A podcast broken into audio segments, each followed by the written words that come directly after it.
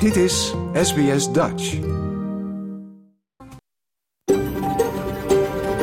SBS, a world of difference. You're with SBS Dutch on mobile, online and on radio. Dit is SBS Dutch op mobiel, online en op radio. Graag erkennen wij de traditionele eigenaren van het land van waar we vandaag uitzenden. SBS Dutch betuigt daar respect aan de Camaragal mensen en hun ouderlingen uit het heden en het verleden. Ook erkennen we de traditionele eigenaren van alle Aboriginal en Torres Strait Islander landen van waar u vandaag naar ons programma luistert. Hele goede en welkom bij SBS Dutch, het Nederlandstalige radioprogramma van SBS. Het is woensdag 7 februari 2024 en mijn naam is Paulien Roesink. In deze uitzending een gesprek met Meike de Jong, de consul in Sydney. Met haar praten we onder meer over de verwachte drukte aan de paspoortbalie. Brian Clark is een van de drijvende krachten achter het jaarlijkse WK Touch Foodie in Melbourne.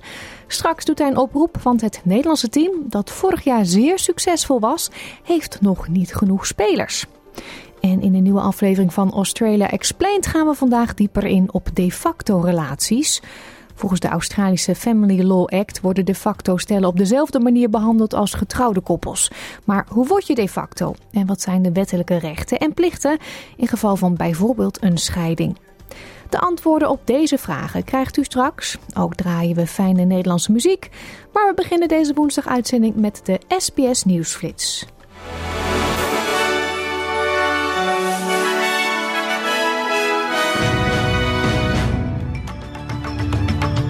Dit is de SBS Nieuwsflits van woensdag 7 februari. Mijn naam is Paulien Roesink. De regering zal vandaag het laatste deel van haar hervormingen op het gebied van de arbeidsverhoudingen introduceren. Deel 2 van de wet, waarmee enkele mazen gedicht zullen worden, omvat onder meer een nieuwe definitie van casual work, het vergroten van de bescherming voor gigworkers en bepalingen om het werkverband te stoppen. Het Israëlische leger zegt een intern onderzoek te zijn gestart naar mogelijke wetsovertredingen tijdens hun reactie op de invallen van Hamas op 7 oktober.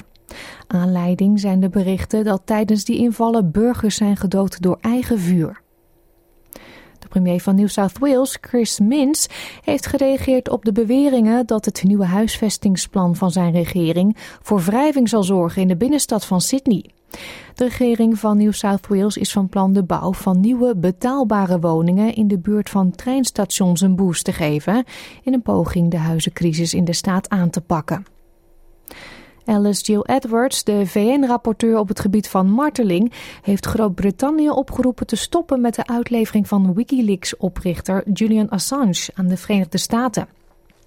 Mevrouw Edwards zei vanuit Genève dat de Britse regering de argumenten van Assange tot in de detail moet onderzoeken op basis van het feit dat hij het risico loopt te worden gemarteld en andere vrede of vernederende straffen krijgt als hij wordt uitgeleverd. Federal National Senator Matt Canavan heeft het besluit van de premier van Queensland om jeugdrechtbanken open te stellen voor de media omschreven als bizar. Premier Stephen Miles zegt dat hij zijn beslissing heeft gebaseerd op het publieke recht om meer te weten te komen over wat er in hun eigen rechtssysteem gebeurt. In Nederland dan is Nieuw Sociaal Contract onverwachts gestopt met de formatiebesprekingen. De partij van Pieter Omtzigt zegt dat een meerderheidskabinet met PVV, VVD en BBB er niet komt. Maar houdt de mogelijkheid open voor een minderheidskabinet of een ander kabinet met brede steun in de Kamer. Volgens Omtzigt komt het voor een groot deel door financiële tegenvallers die gisteren pas aan tafel kwamen. Informateur, Plasterk en de andere drie partijen hebben met verbazing gereageerd. Tot over deze nieuwsflits. Volg de SBS Dutch podcast voor meer nieuws en achtergronden. Of bezoek onze website www.sbs.com.au Dutch.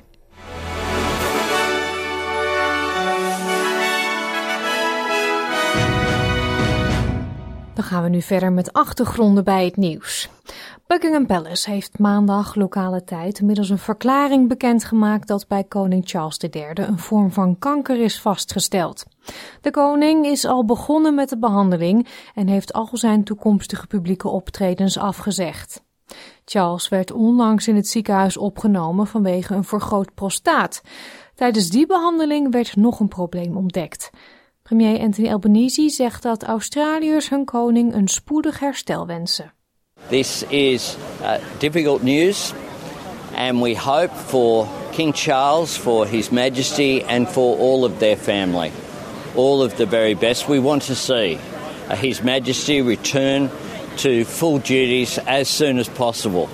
Uh, we, of course, uh, look forward to the Commonwealth Heads of Government meeting will be held in our region, and of course, uh, we have invited King Charles to visit Australia and we sincerely hope that that is able to occur. Koning Charles heeft op advies al zijn geplande publieke optredens uitgesteld, nu hij onder behandeling staat. In de verklaring staat dat hij gewoon door zal gaan met staatszaken en het officiële papierwerk en zo snel mogelijk zal terugkeren naar zijn reguliere publieke taken. Hij heeft zijn dank uitgesproken aan zijn medisch team voor een snelle diagnose en blijft optimistisch over de behandeling van zijn aandoening. Verder is te lezen dat de koning dit nieuws wilde publiceren om speculatie over zijn gezondheid te voorkomen en het publieke begrip te vergroten voor degenen die mogelijk aan kanker lijden. Oppositieleider Peter Dutton zegt dat het belangrijk is dat mannen zich regelmatig medisch laten onderzoeken. There's a message that the palace wants to get out as well, and every Australian should hear that message, and that is particularly for men who are reluctant to go to the doctor make sure you go and have a check-up because early detection is important. Uh, but we send every good wish uh, to King Charles uh, and to his family. Buckingham Palace heeft niet bekendgemaakt aan welke soort kanker de koning lijdt, hoewel verschillende koninklijke correspondenten uit Groot-Brittannië zeggen dat de zaak niet typisch is. Huidige en voormalige leiders van over de hele wereld wensen de monarch het beste.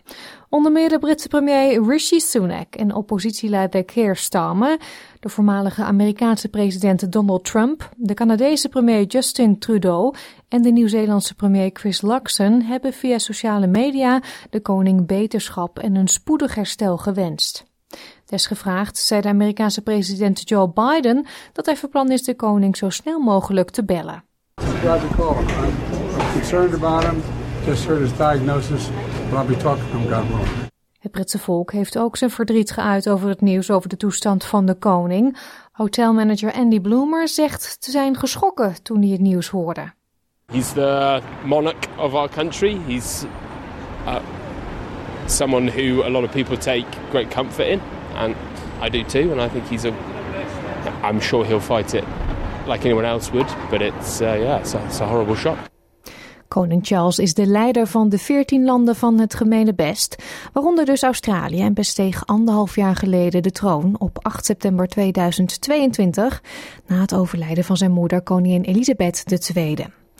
Prins Harry, die sinds zijn huwelijk in de Verenigde Staten woont en al jaren een slechte relatie heeft met zijn koninklijke familie, is inmiddels in Londen gearriveerd en heeft zijn vader bezocht op diens residentie Clarence House.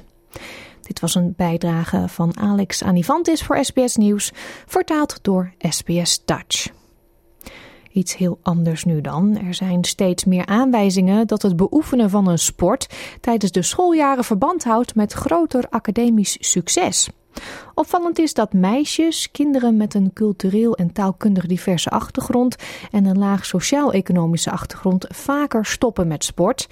Maar men hoopt dat er nu meer gedaan kan worden om het sporten te bevorderen. Dit is SBS Dutch. Dat sport goed is voor je fysieke gezondheid is algemeen bekend. Maar een nieuwe studie onthult verbanden tussen de deelname van kinderen aan sport en hogere academische prestaties.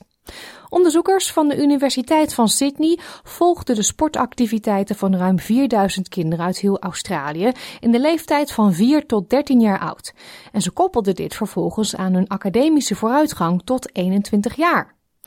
Het unieke onderzoek laat zien dat kinderen die op de lange termijn aan sport doen waarschijnlijk voordelen kennen, waaronder betere NAPLAN en eindexamenresultaten, langere spanningsboog en beter geheugen, lager ziekteverzuim en grotere kansen om naar de universiteit te gaan. Hoofdauteur van het onderzoek, Dr. Catherine Owen, zegt dat de resultaten laten zien hoe belangrijk het is voor kinderen om aan sport deel te nemen. Team sports really builds social connections um, and peer bonding and friendships, which are, and like a really strong sense of belonging, which is really important for kids. And I think that's why those specific academic benefits come from team sports because they're more motivated to go to school and they're more likely to want to go to school to see their friends and um, just having that sense of belonging is so important for those specific outcomes. Hoewel iedereen voordelen haalt uit sporten, onthult Dr. Owen dat sommige groepen zich eerder uit de sport terugtrekken. In our overall analysis, we found that 50% of kids continue playing sport throughout their childhood, 25% drop out, and another 25% don't participate at all. And we found that kids who were from, first of all, low socioeconomic status areas, um, culturally and linguistically diverse, and also girls were the least likely to continue participating. They were most likely to be in the non-participants or drop out. Het Centrum voor Multiculturele Jeugd, de CMY in Victoria, voert sportprogramma's uit voor jongeren met een vluchtelingen- en migrantenachtergrond. Zo probeert men een gevoel van ertoe doen mee te geven en een band met de lokale gemeenschap op te bouwen. Het Center for Multicultural Sport is een initiatief van het CMY en het heeft als doel de kloof tussen de sportwereld en de multiculturele gemeenschappen in Australië te overbruggen, de organisaties te ondersteunen om inclusiever te zijn. CMY sportmanager Simon Rodder zei tegen SBS News dat de structuur van het Australische sportsysteem een drempel opwerpt. They come from countries where sports largely played informally, um, and they come to this country where you know to go join your local club, you have to train two nights a week. You have to pay a membership fee that goes to the state body, that goes to the national body. Um, there's there's a rigid structure to the Australian sporting system, and that um, you know again, particularly with new and emerging communities having larger families, you know that's a bigger impost on on costs for young people. Dr. Owen zegt dat binnen sommige gezinnen sport als minder belangrijk wordt gezien. For families who speak another language at home, um, sport may not be a priority for them. They have a lot of other stresses and priorities and things on their mind that they are focusing on, and not so much on putting their kids into sport. And also, may in their culture, it may not be as important to them. Meneer Rodder gelooft dat er meer kan worden gedaan om migrantengemeenschappen aan het sporten te krijgen. their priority is education. And so they don't see the benefits. And I think that needs to be a community wide education process, even in settlement services, where um, families are, are, explained about the benefits of being physically active, not only academically, but also for social connections, professional connections, to be able to build networks. Dr. Owen voegt eraan toe dat de kosten voor velen ook een probleem zijn. Sport can get very expensive, and especially with the cost of living going up these days, it becomes a lower priority for parents, and so they pull their kids out of sport because it's so expensive. Um, especially for young girls, they start losing interest. Girls, especially, they want to play sports for fun. They want to be social. They want to connect with their friends. And when they start hitting adolescence, they kind of there's not as many social fun options for them.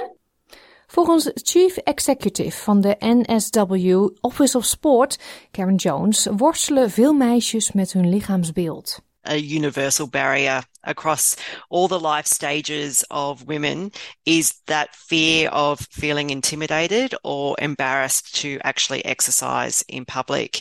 And it's that fear of judgment that is the main barrier for girls and women. And that really comes down because of judgment around appearance, maybe judgment around ability, and also just life priorities and judgment around that as well.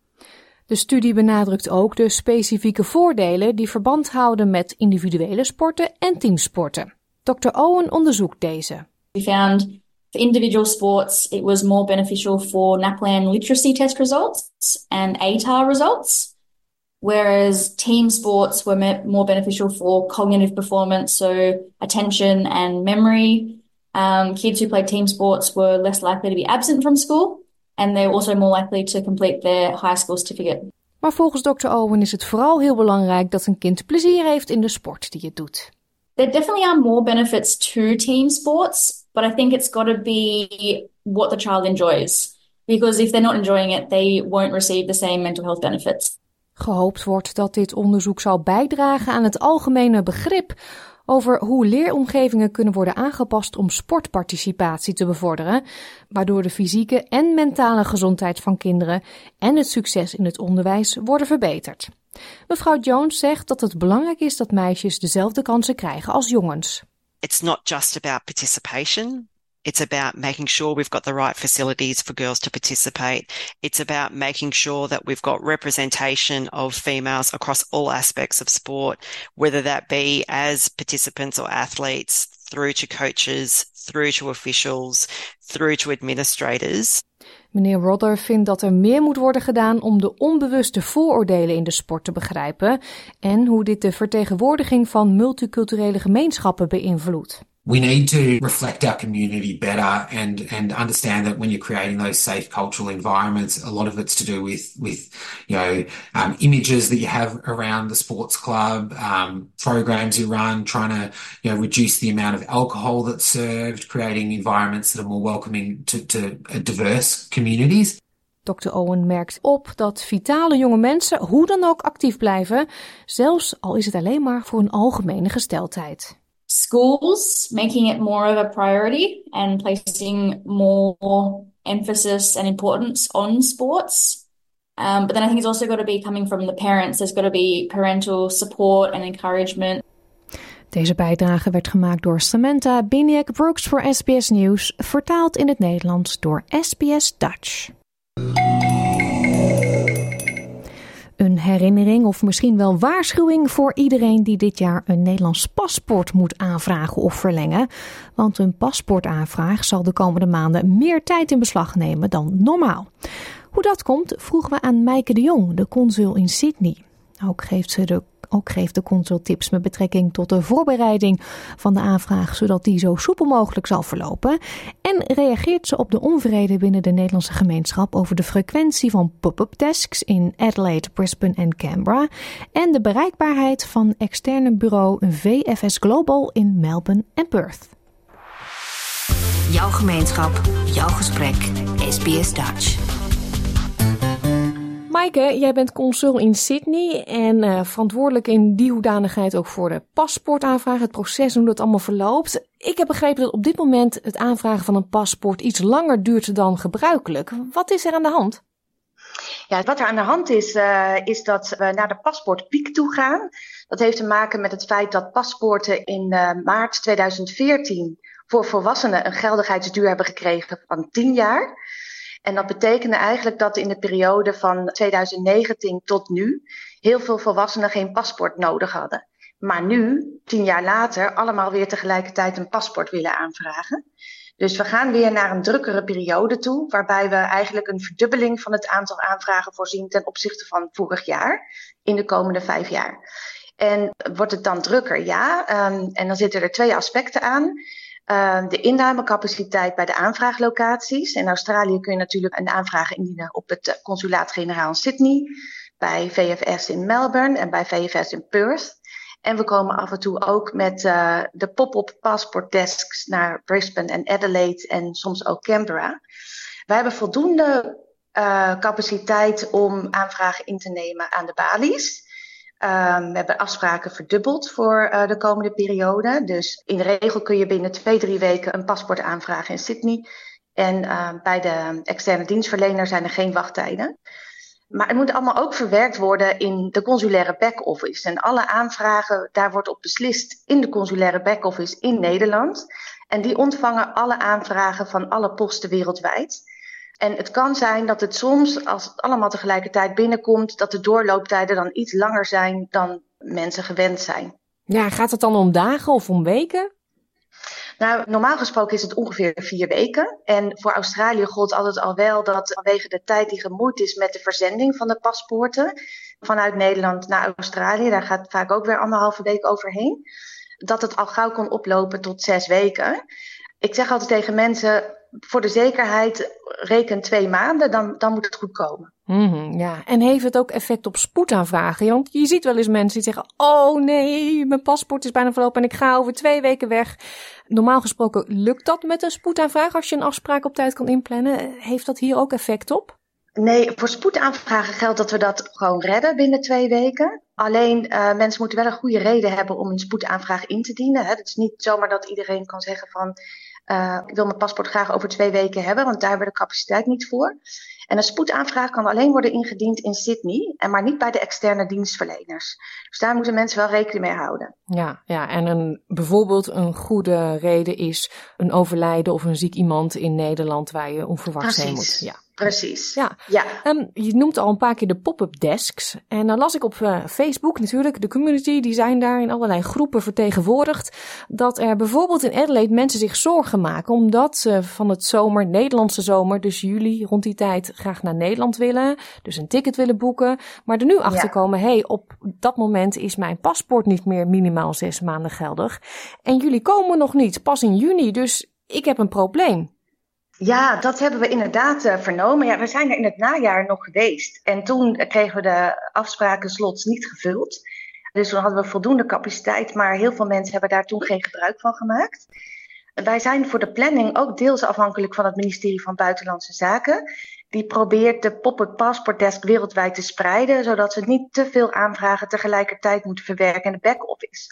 Want dan lopen de doorlooptijden op en kunnen mensen niet meer binnen een redelijke tijd een paspoort ontvangen. Dus dat is de reden dat die ja, data ook worden afgestemd met het ministerie van Buitenlandse Zaken. We zijn nu wel aan het kijken of we die datum kunnen vervroegen voor Adelaide. Maar daar kan ik op dit moment nog geen uitsluitsel over geven. Nee, dus daar moeten de mensen even eh, de website en de Facebookpagina van het consulaat eh, voor in de gaten houden. En als wij iets horen, dan laten we het natuurlijk ook weten aan onze luisteraars. Heb je misschien tips ter voorbereiding van de aanvraag? Want dat is soms ook nog wel eens lastig. Ja, ik denk in algemene zin, zeker mensen die bijvoorbeeld in Adelaide of Brisbane wonen, houd goed in de gaten wanneer we die kant op komen. Want net als in dit geval, wat, wat je nu aansnijdt, mensen die gaan vaak vlak voordat een paspoort afloopt kijken, oh, wanneer komen ze weer deze kant op? En dan kan het soms te laat zijn. Uh, je kunt eigenlijk in het laatste jaar van de looptijd van je paspoort, kun je eigenlijk al een, een, een aanvraag indienen. En, um, maar dat doen mensen natuurlijk niet, want het kost heel veel geld. En dan, dan ja, denk je, ja, ik heb eigenlijk nog een half jaar of zoveel maanden en dan ga ik nu al zoveel geld moeten betalen. Zo denken mensen natuurlijk. Ja, dat snap ik ook. Dat snap ik ook. En tegelijkertijd is het zo dat voor de hele regio eigenlijk uh, een minimale geldigheidsduur geldt van zes maanden. Dus als je naar Azië reist, heb je eigenlijk sowieso al een paspoort nodig met een minimale geldigheidsduur van zes maanden. En dan kun je eigenlijk ook acht, negen maanden van tevoren al een nieuw paspoort aanvragen. En we komen meerdere keren per jaar naar Adelaide en naar Brisbane. Dus als mensen het goed plannen, dan, dan zouden ze niet in de problemen moeten komen. Mm -hmm. Nou, um, is er vaker vanuit de community in Brisbane uh, gevraagd om ook zo'n VFS-kantoor daar, zeg maar, een balie waar ook de Nederlandse paspoorten aangevraagd kunnen worden. Komt daar een beetje schot in? Het staat wel op de radar van het ministerie van Buitenlandse Zaken en ook van de externe dienstverlener. Op dit moment zijn er nog geen mogelijkheden daartoe, maar misschien gaat dat in de toekomst veranderen. Alleen daar kan ik nu nog geen uitsluitsel over geven. Nee. Nou hoorde ik jou eerder zeggen dat er genoeg afspraken beschikbaar zijn, ook bij VFS. Maar ik lees heel vaak dat mensen heel veel moeite hebben met het maken van een afspraak en dat ze ze niet kunnen bereiken. Ja, dat heb ik ook gehoord en dat is vervelend. We hebben daar ook met de VFS over gesproken. Um, het is zo dat mensen vanaf sommige devices op de een of andere manier geen afspraak kunnen maken in het online afspraaksysteem van VFS. Weet dat er altijd een e-mailadres staat op de website van VFS. Dus als mensen afspraakassistentie nodig hebben voor een afspraak bij VFS, kunnen ze VFS gewoon mailen. En dan wordt er binnen 48 uur op geantwoord. Mensen kunnen niet bellen met VFS. We hebben de afspraak gemaakt met VFS dat wij alle algemene vragen beantwoorden. Dus vragen over de procedure, de vereiste documenten. Dat soort vragen worden beantwoord door ons 24-7 consulair contactcenter. En mensen kunnen uitsluitend met VFS mailen voor het maken van afspraak. Je moet best wel wat uh, papieren verzamelen ook, hè, als je je paspoort wil ja, aanvragen. Dat is niet zo even, ik ga met mezelf en een foto en klaar. Het is zo dat het heel belangrijk is dat mensen op de website kijken welke documenten ze mee moeten nemen voor hun persoonlijke situatie. Dus het is belangrijk dat ze kijken op de website nederlandwereldwijd.nl en daar kunnen ze een gepersonaliseerde checklist downloaden. En door een aantal vragen te beantwoorden, krijgen mensen dan een checklist die uh, specifiek van toepassing is op hun situatie. Die moeten ze ook uitgeprint meenemen en overleggen bij hun aanvraagformulier. En dan wordt aan de balie bekeken of ze alle documenten hebben aangeleverd en compleet hebben. Wat we vaak zien is dat mensen vergeten kopieën mee te nemen. Of uh, vergeten een apostille-stempel te plaatsen op originele documenten. En in Australië is het zo dat Australische documenten moeten gelegaliseerd worden voor gebruik in een paspoortprocedure. Het is belangrijk dat mensen dan van tevoren ook die apostille-stempel op de originele documenten laten plaatsen voordat ze hun aanvraag indienen. En bij wat voor documenten heb je zo'n apostille-stempel dan nodig? Ja, bij alle officiële documenten, zoals een geboorteakte, een huwelijksakte uh, of een naturalisatiebesluit. Dus als mensen bijvoorbeeld ook de Australische nationaliteit hebben verkregen, dat zijn documenten waar standaard een apostille-stempel op moet staan. Ja, want zo'n document van de overheid zelf van Australië, dat is niet officieel of voldoende. Dat kan makkelijk vervalst worden of zo. Nou, het is een standaard procedure dat dan de authenticiteit van het document moet worden bevestigd. En alleen dan is het geldig voor gebruik in een Nederlandse paspoortprocedure. Mm Het is belangrijk dat mensen daaraan denken. En waar haal je zo'n stempel? Ja, die kun je halen bij DFAT en uh, dan Passport Office in, uh, in de meeste steden. Je kunt ook kijken op smarttraveler.gov.au. Daar kun je ook allerlei informatie vinden over legalisatie in Australië. Ja, uh, want uh, als jij een dubbele nationaliteit bent, sommige mensen hebben ja, die mazzel, als ik het zo mag omschrijven, hè, dus met behoud van Nederlanderschap kunnen ze ook Australisch zijn. Dan komt er toch nog iets extra's kijken bij zo'n aanvraagproces. Ja, eigenlijk wat dan bij elke aanvraag wordt beoordeeld is hoe verhoudt die andere nationaliteit zich tot het Nederlanderschap. Dus wordt dan gecontroleerd of mensen nog wel Nederlander zijn en of ze dan inderdaad voldoen aan de uitzonderingscategorieën op basis waarvan ze het Nederlanderschap mogen behouden. Ja, uh, en daar moet je extra bewijsmateriaal voor aanleveren. Ja, daar moet je extra bewijsmateriaal voor aanleveren. Dus onder andere zo'n naturalisatiecertificaat en je moet wat, wat vragen beantwoorden. En het makkelijkste is als mensen dan die gepersonaliseerde checklist downloaden op uh, de site nederlandwereldwijd.nl. Dan staat er precies wat ze mee moeten nemen naar een afspraak. Ja, kopietjes dus uh, meebrengen, al je documenten verzamelen. De pasfoto's is ook een dingetje. Hè? Dat is soms ook lastig om de goede te krijgen. Want de pasfoto's die je voor je Nederlandse paspoort nodig hebt, die zijn weer anders dan hier in Australië bij de postoffice. Ja, dat klopt. En dat is inderdaad iets waar veel Nederlanders tegenaan lopen. Helaas hebben we nog geen apparatuur waarmee we een foto aan de balie kunnen maken. Uh, het beste advies dat ik daarvoor kan geven is, als men in Sydney aanvraagt, er staat op onze website een fotograaf die goed bekend is met de fotovereisten. En die zit bijna om de hoek. Maak daar foto's, want uh, dan gaat het in 99% van de gevallen goed. En mochten de foto's dan toch niet aan de juiste vereisten voldoen, dan maakt de fotograaf gratis een nieuw setje. Het is zo dat als men bij VFS aanvraagt, dat VFS wel de mogelijkheid heeft om ter plekke foto's te maken. Dus als men met de verkeerde foto's aankomt, dan kunnen er tegen betaling nieuwe foto's worden gemaakt ter plekke. En als men naar een fotograaf gaat, kijk dan goed op de website wat de vereisten zijn. Print het uit, neem het mee naar die fotograaf en controleer ter plekke of, of ze aan de vereisten voldoen. Of maak bijvoorbeeld de afspraak met de fotograaf dat als de foto's niet goed zijn, dat de fotograaf dan gratis een nieuw setje maakt. Mm -hmm. Ja, maar dat is natuurlijk wel heel zuur. Dat je dan je huiswerk doet, maar dat ze dan net even niet goed zijn. Of dat je te veel lacht of zo. Of ja, oren niet zichtbaar dat zijn. Dat is inderdaad heel vervelend. Maar um, ik denk dat als mensen zelf ook goed opletten waar die foto's aan moeten voldoen. En de fotograaf goed instrueren, dat het goed moet gaan. Ja. Volgens mij was dit heel veel nuttige informatie, Meike. We gaan de links die je net noemde allemaal op onze eigen website zetten. sbs.com.au slash Dutch. En uh, hopelijk hebben we hier weer uh, heel wat mensen geholpen. Nou, super. Ik hoop dat mensen ja, hiermee goed uit de voeten kunnen. En uh, het aanvraagproces als soepel zullen ervaren in de toekomst. Dankjewel. Ja, dus links naar de website waar u een afspraak kunt maken voor een nieuw Nederlands paspoort. De e-mailadressen van VFS-kantoren in Melbourne en Perth. En de website van de Australian Passport Office voor een afspraak betreffende een apostille-stempel vindt u dus allemaal op onze website. Ik noemde het adres net al. sbs.com.au slash Dutch. Het is bijna half twaalf. Ik vind het de hoogste tijd voor muziek. En wel van de Haagse Rockers Golden Earring. Dit is Back Home. Vorig jaar won het Nederlandse EFL Touch Team de beker in de tweede divisie op de Touch Footy World Cup in Melbourne. Een prachtige prestatie, zeg ik zo. Ook dit jaar wordt er weer een WK georganiseerd en wel op zaterdag 23 maart. Onlangs spraken we met de organisator van het evenement, Brian Clark. Hij hoopt namelijk dat Oranje de titel dit jaar kan verdedigen, maar dan moet hij wel genoeg spelers bij elkaar zien te krijgen. Daarom doet hij vandaag een oproep. SBS Dutch, woensdag en zaterdag om 11 uur ochtends of online op elk gewenst tijdstip. Brian, it's that time of the year again. The Touch Footy World Cup is coming up in Melbourne. And um, we spoke, I think, three years ago about the same event.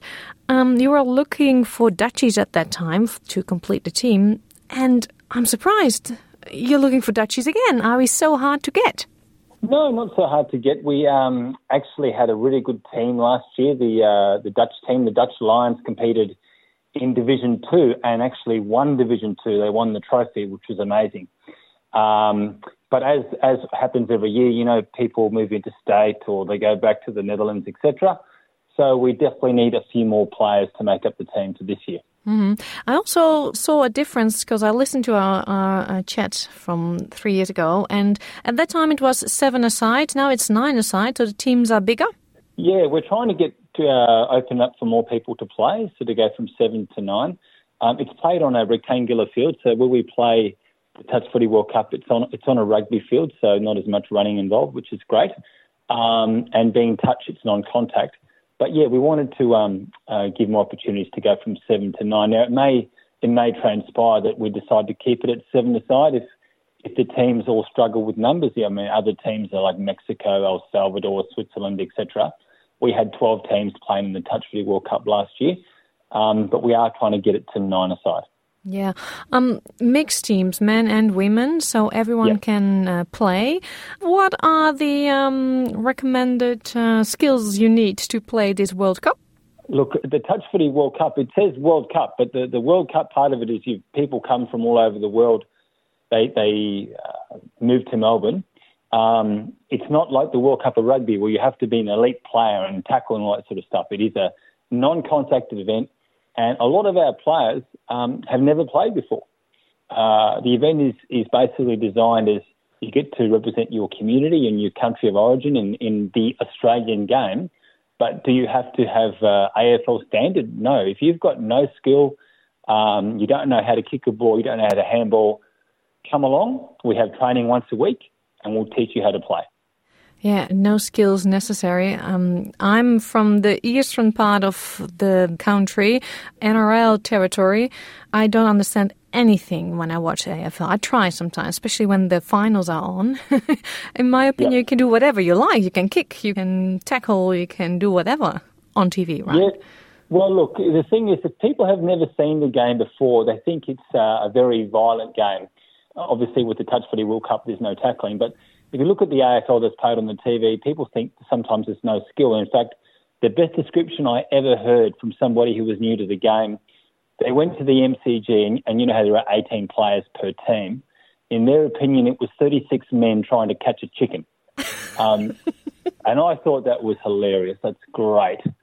Never forgotten that. Um, so it can be a, a bit chaotic on the outside, but when you come into training, we teach you not only um, how to kick, but where to kick and the strategies. It's actually a very skillful game. It's basically the best way to describe it. It's it's soccer, but played with an oval ball because we it's it's a game played like soccer where you don't just kick to a contest. You, you try and kick to a man that or a woman that's open like like soccer. You do that as well. You you kick into space.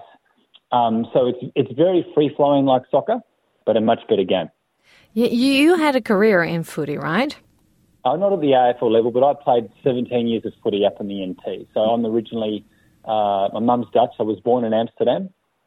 Uh, out of all places we could have moved to uh, in Australia, we moved to Darwin.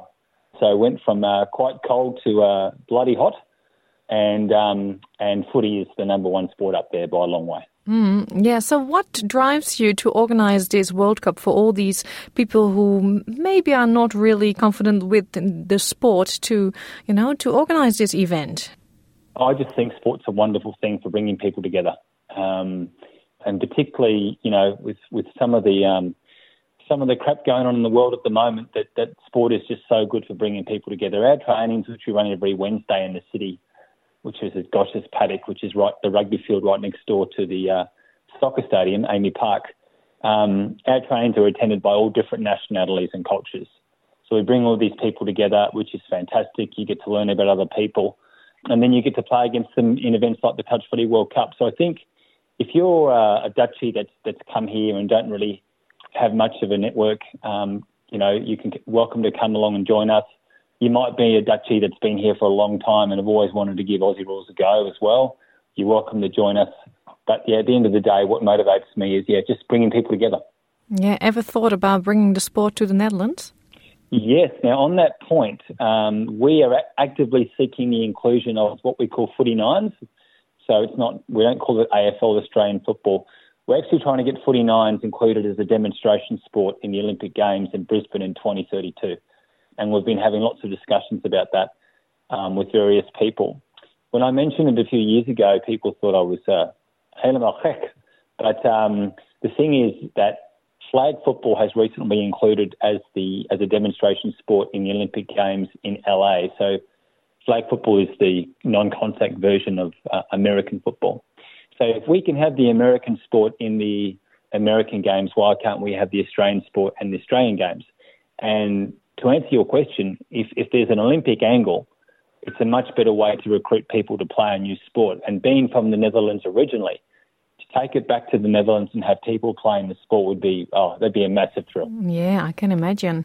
And last question. I saw your message on Facebook. You were asking for Dutchies if they wanted to play and they could send mm-hmm. you a message. Did you get any response? Yes, we've had lots of good contacts from uh, from Facebook of people that are keen. We invited them down to training. Um, so just to repeat that, we train Wednesday nights at Gosh's Paddock, which is the rugby field next to Amy Park, the soccer field in the city. We train from 6 p.m. to 7:30 p.m. And we've got a mixture of uh, new Dutch guys and new Dutch girls who are keen. So um, we're looking forward to seeing them at training.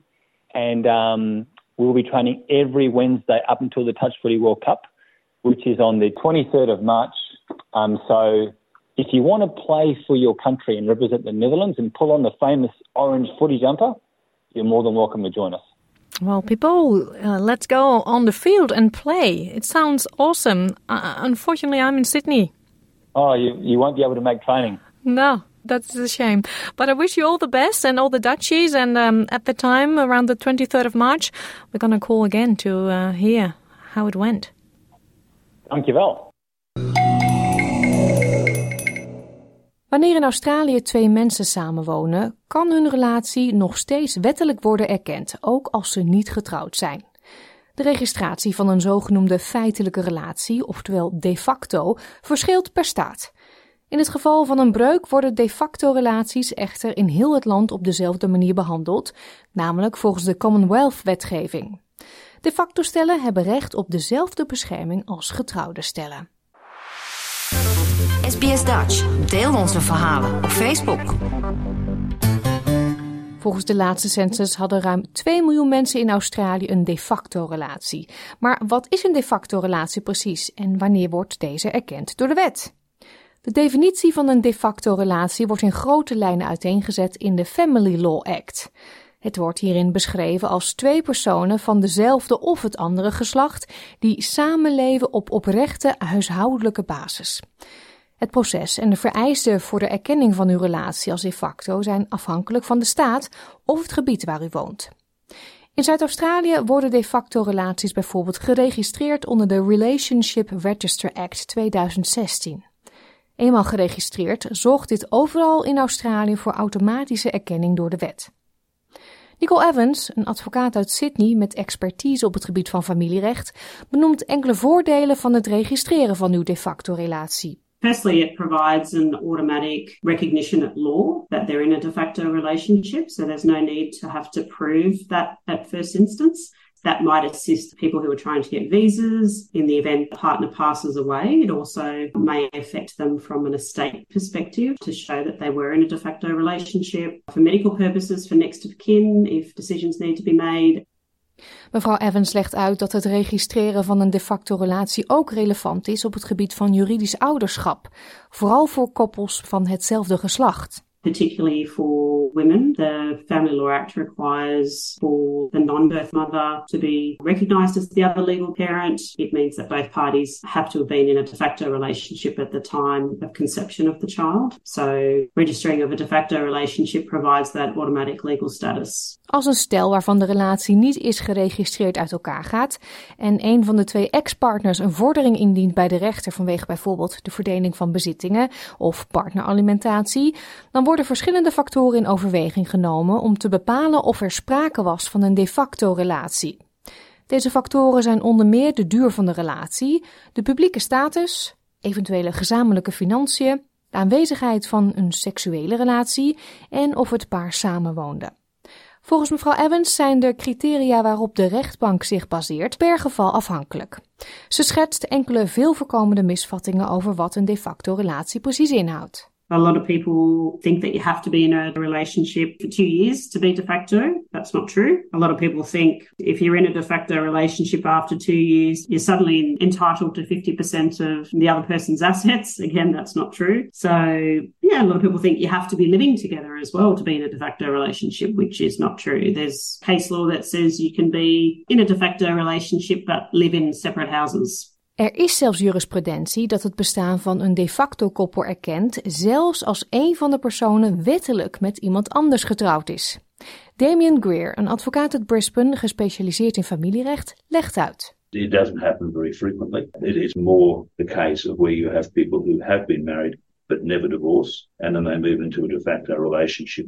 Think about it from this context. You can have a husband, say, who's in a married relationship. That relationship breaks down and no one applies to the court for a divorce. The husband then moves into a, another relationship with someone else and is not married to them, but lives with them for five, six years. He is both married and he's also got a de facto partner at the same time.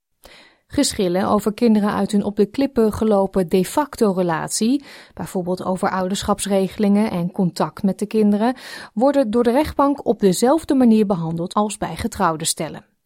Aanvragen voor rechterlijke bevelen met betrekking tot financiële zaken, waaronder de verdeling van bezittingen en partneralimentatie, moeten binnen twee jaar na de scheiding van de de facto partner worden ingediend. Er is een uitzondering als er sprake is van goedgekeurde bijzondere omstandigheden. You can seek leave of the court to proceed out of time, but uh, there are other issues that you then have to address, and it's much more complicated. And so it really is a very good idea to bring an application within the two year period. Als alternatief moeten voormalige partners onderling tot overeenstemming komen, maar ze moeten er dan ook voor zorgen dat de overeenkomst rechtgeldig is. The really important thing is it must be properly documented. And the two ways of documenting it are either asking the court to make orders by consent resolving financial matters, or you can enter into a financial agreement. De facto stellen kunnen net als getrouwde mensen op elk moment tijdens de relatie een bindende financiële overeenkomst aangaan, legt mevrouw Evans uit. Het is wel belangrijk om je te realiseren dat dit type overeenkomst alleen kan worden opgesteld door een juridisch professional. So it documents what you've both brought into the relationship and it determines then what the agreement is of how the assets and liabilities would be split between you in the event of a separation. And you need to see a lawyer to get these documents drafted. The lawyer has to sign a document that says they've provided you with independent legal advice on the advantages and disadvantages of entering into this type of agreement. De facto stellen die uit elkaar gaan kunnen ook toegang krijgen tot bemiddelingsdiensten om tot overeenstemming te komen over geschillen over kinderen en financiële zaken. Fiona Bennett, een Relationships Australia WA-adviseur, zegt dat bemiddeling de twee partijen kan helpen een overeenkomst te bereiken die eerlijk en rechtvaardig is voor beide, zonder zich te laten meeslepen door hun emoties. Het mediationproces is trouwens vrijwillig. Wanneer de ene partij het initiatief neemt, neemt de dienst contact op met de andere partij om te vragen of deze wil meedoen. Als beide partijen ermee instemmen om verder te gaan, volgt er meestal een screening om een idee te krijgen van de relatiegeschiedenis, inclusief eventuele risicofactoren. U hoort mevrouw Bennett. What we're wanting to do in that is make sure that we can really screen and understand whether these two people will be able to sit in the same room, or if they can't sit in the same room, can they at least communicate via a mediator? You know, we really screen for risk in that respect so that we make sure that any sense of family and domestic violence or kind of coercive control is really known before the mediation process starts.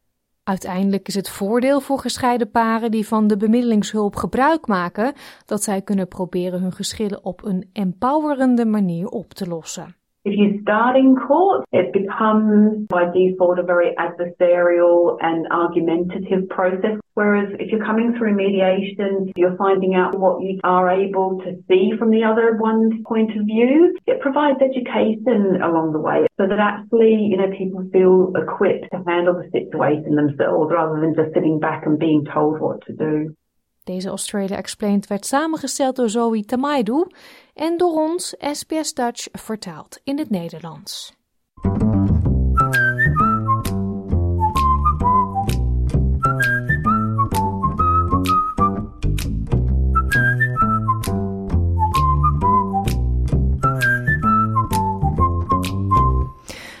Hiermee naderenden we het einde van deze uitzending van SBS Dutch. Maar voordat ik hem ga afsluiten, nog even een oproep. Want voor een nieuwe serie zijn wij op zoek naar mensen die met de Johan van Oldenbarneveld naar Australië zijn gekomen en daarover willen vertellen. Hoe was de sfeer op de boot? Maakte je gemakkelijk contact met anderen? Wat kreeg u te eten? Waar sliep u? En hoe was het om na weken op zee weer voet aan wal te zetten? En dan was het ook nog eens een heel vreemd land. We zijn heel erg benieuwd naar uw verhalen, want we mogen die verhalen natuurlijk niet vergeten. U kunt reageren via onze website of via onze Facebookpagina. En onze website sbs.com.au Dutch. Daar kunt u ook deze aflevering terugluisteren, net als onze andere gesprekken en series. De Boekenhut, het verliezen van je Nederlanderschap in Australië tot nu toe, om er maar een paar te noemen. Terugluisteren kan ook via de SBS Audio app. Deze is gratis te downloaden in de Apple Store en Google Play. Of via uw favoriete podcastplayer te beluisteren.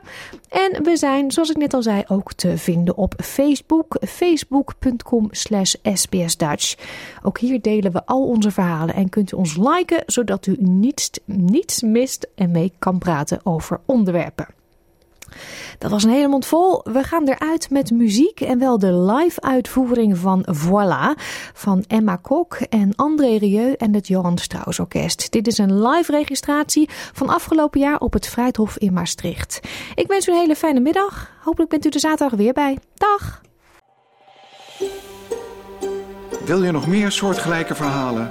Luister via Apple Podcasts, Google Podcasts, Spotify of waar je je podcasts dan ook vandaan haalt.